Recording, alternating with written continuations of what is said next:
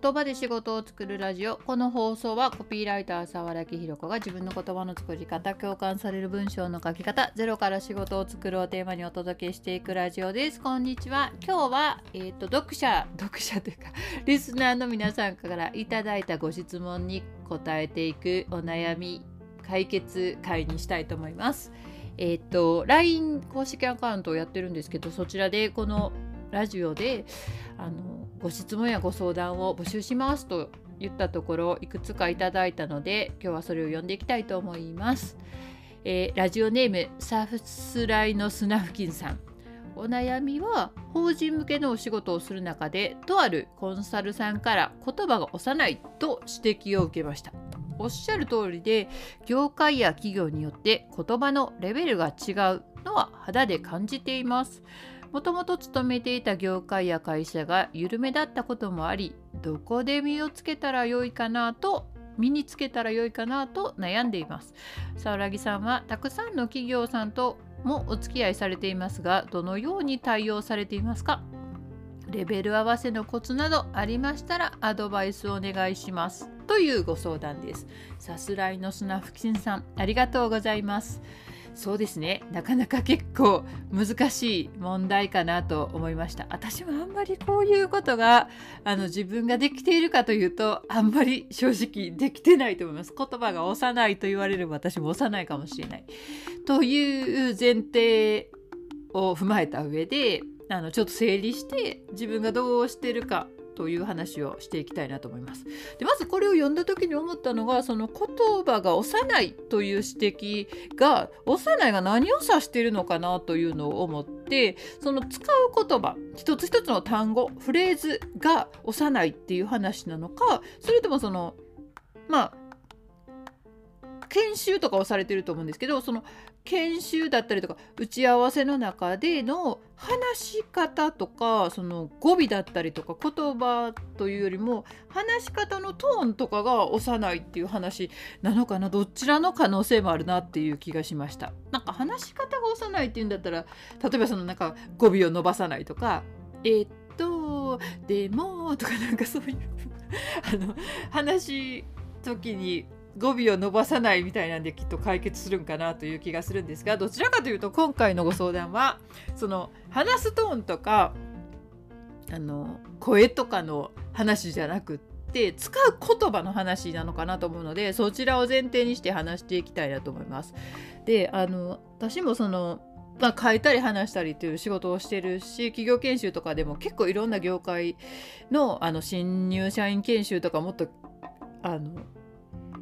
経営者の方の研修とかいろいろさせてもらうんですけど、一番基本的には難しいことを難しいまま言うよりも、難しいことを簡単に話せる人の方がやっぱりいいというのは前提としては思います。だから難しいことを簡単に話せるっていうのが、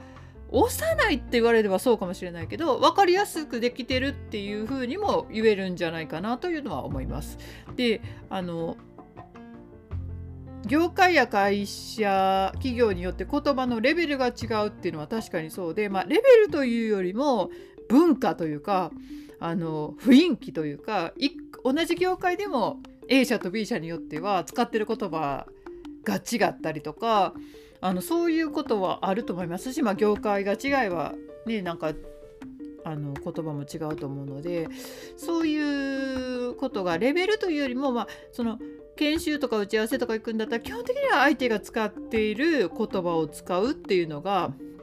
大事かなと思います。いきなりはなかなか難しいんですけど、長いことお付き合いがあるんだったら、相手が使っている言葉をなるべく使うみたいなことを意識したらいいのかなと思います。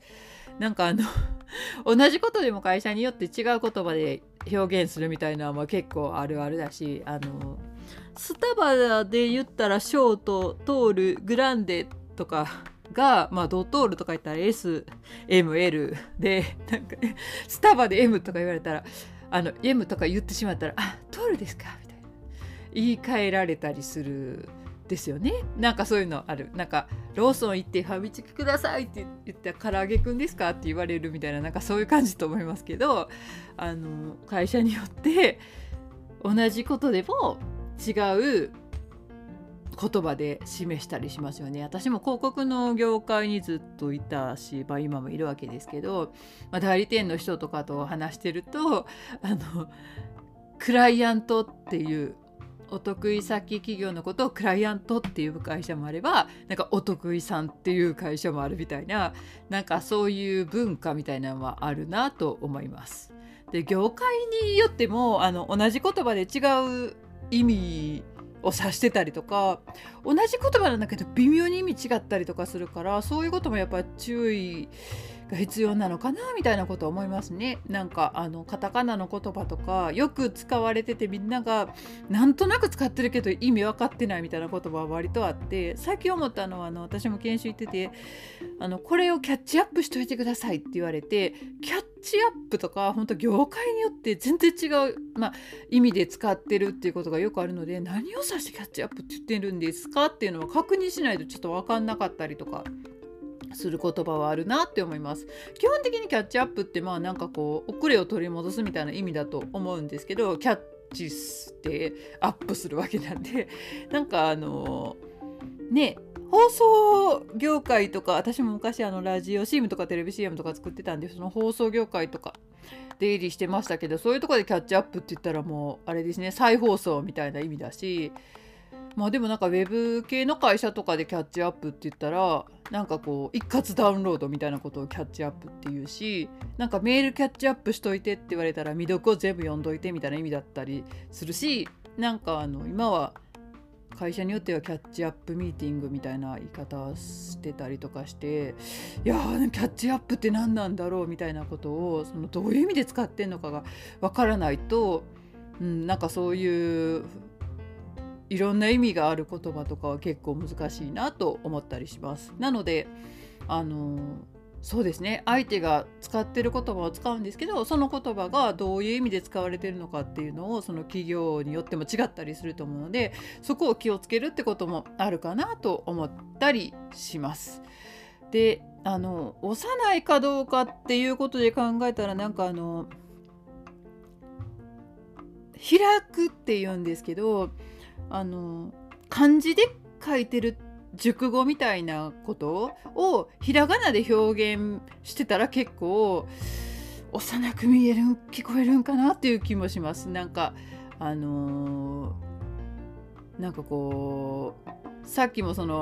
業務の進捗みたいな、業務の進捗って言ったら固く聞こえるけど、なんか仕事が進んでるかって言ったら幼く聞こえるみたいな、なんかそういう文章で書くときは割と漢字を意識して、話すときは開けって結構昔は仕事では言われたりしてたんですけど、それが割と固いお仕事だったら、もう漢字で喋るみたいなイメージ、情報を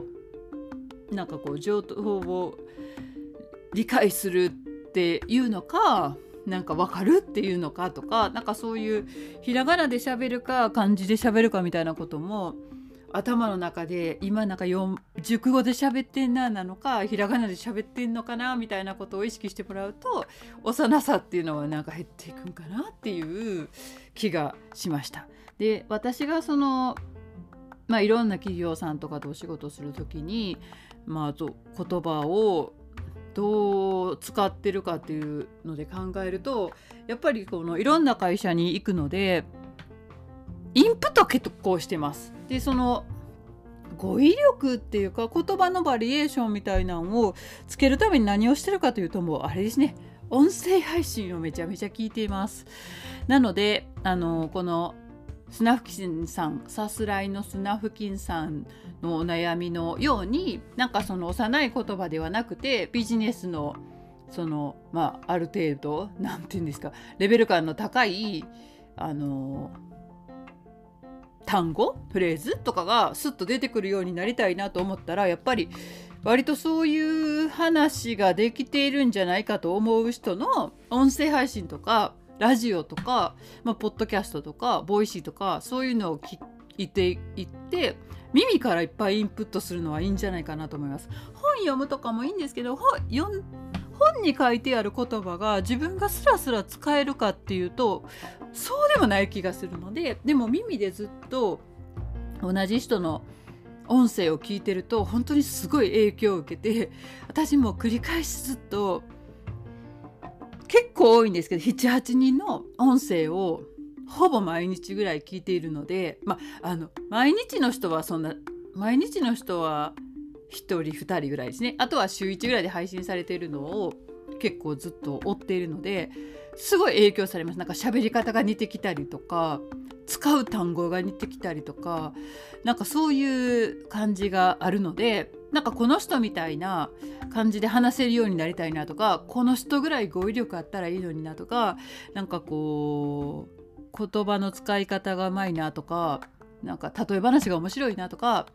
メタファーがいいなとか、なんか賢そうに聞こえるなとか、そういう人の音声配信を聞くのがインプットとしてはすごいいいんじゃないかなと思います。私がめっちゃ聞いているのはボイシーで荒木博之さんっていう方がされているブックカフェっていう、ビジネス書だったりとか、いろんな人文学系の哲学書とか小説とか、そういういろんな本を荒木さんが紹介されているという、これは毎日配信されているブックカフェというのはほぼ毎日聞いています。荒木さんは私はすごい憧れの人で、言葉遣いもそうですし、そんな風に考えるんだみたいなのが毎回すごい